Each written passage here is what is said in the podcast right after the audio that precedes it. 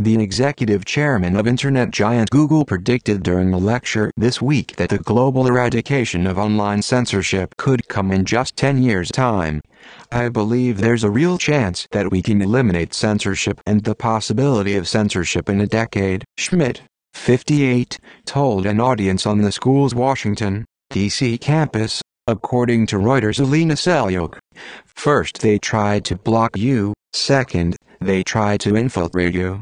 And third, you win, he said. I really think that's how it works. Because the power has shifted.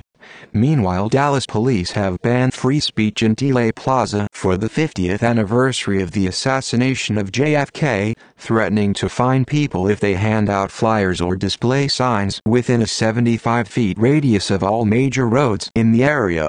Authorities claim that handing out of flyers or displaying of signs represents a violation of two city ordinances. Activists are of a different opinion, believing that the First Amendment trumps any such ordinance. Lastly a radical, artificial egg backed by PayPal billionaire Peter Thiel and the infamous Bill Gates goes on sale in U.S. supermarkets for the first time. Made from plants, it can replace eggs in everything from cakes to mayonnaise, without a chicken in the equation whatsoever. The biotech food mutation team today have already started selling their plant egg.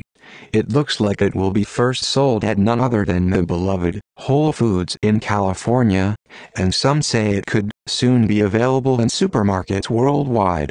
Visit justthefactsandmyopinion.com for more.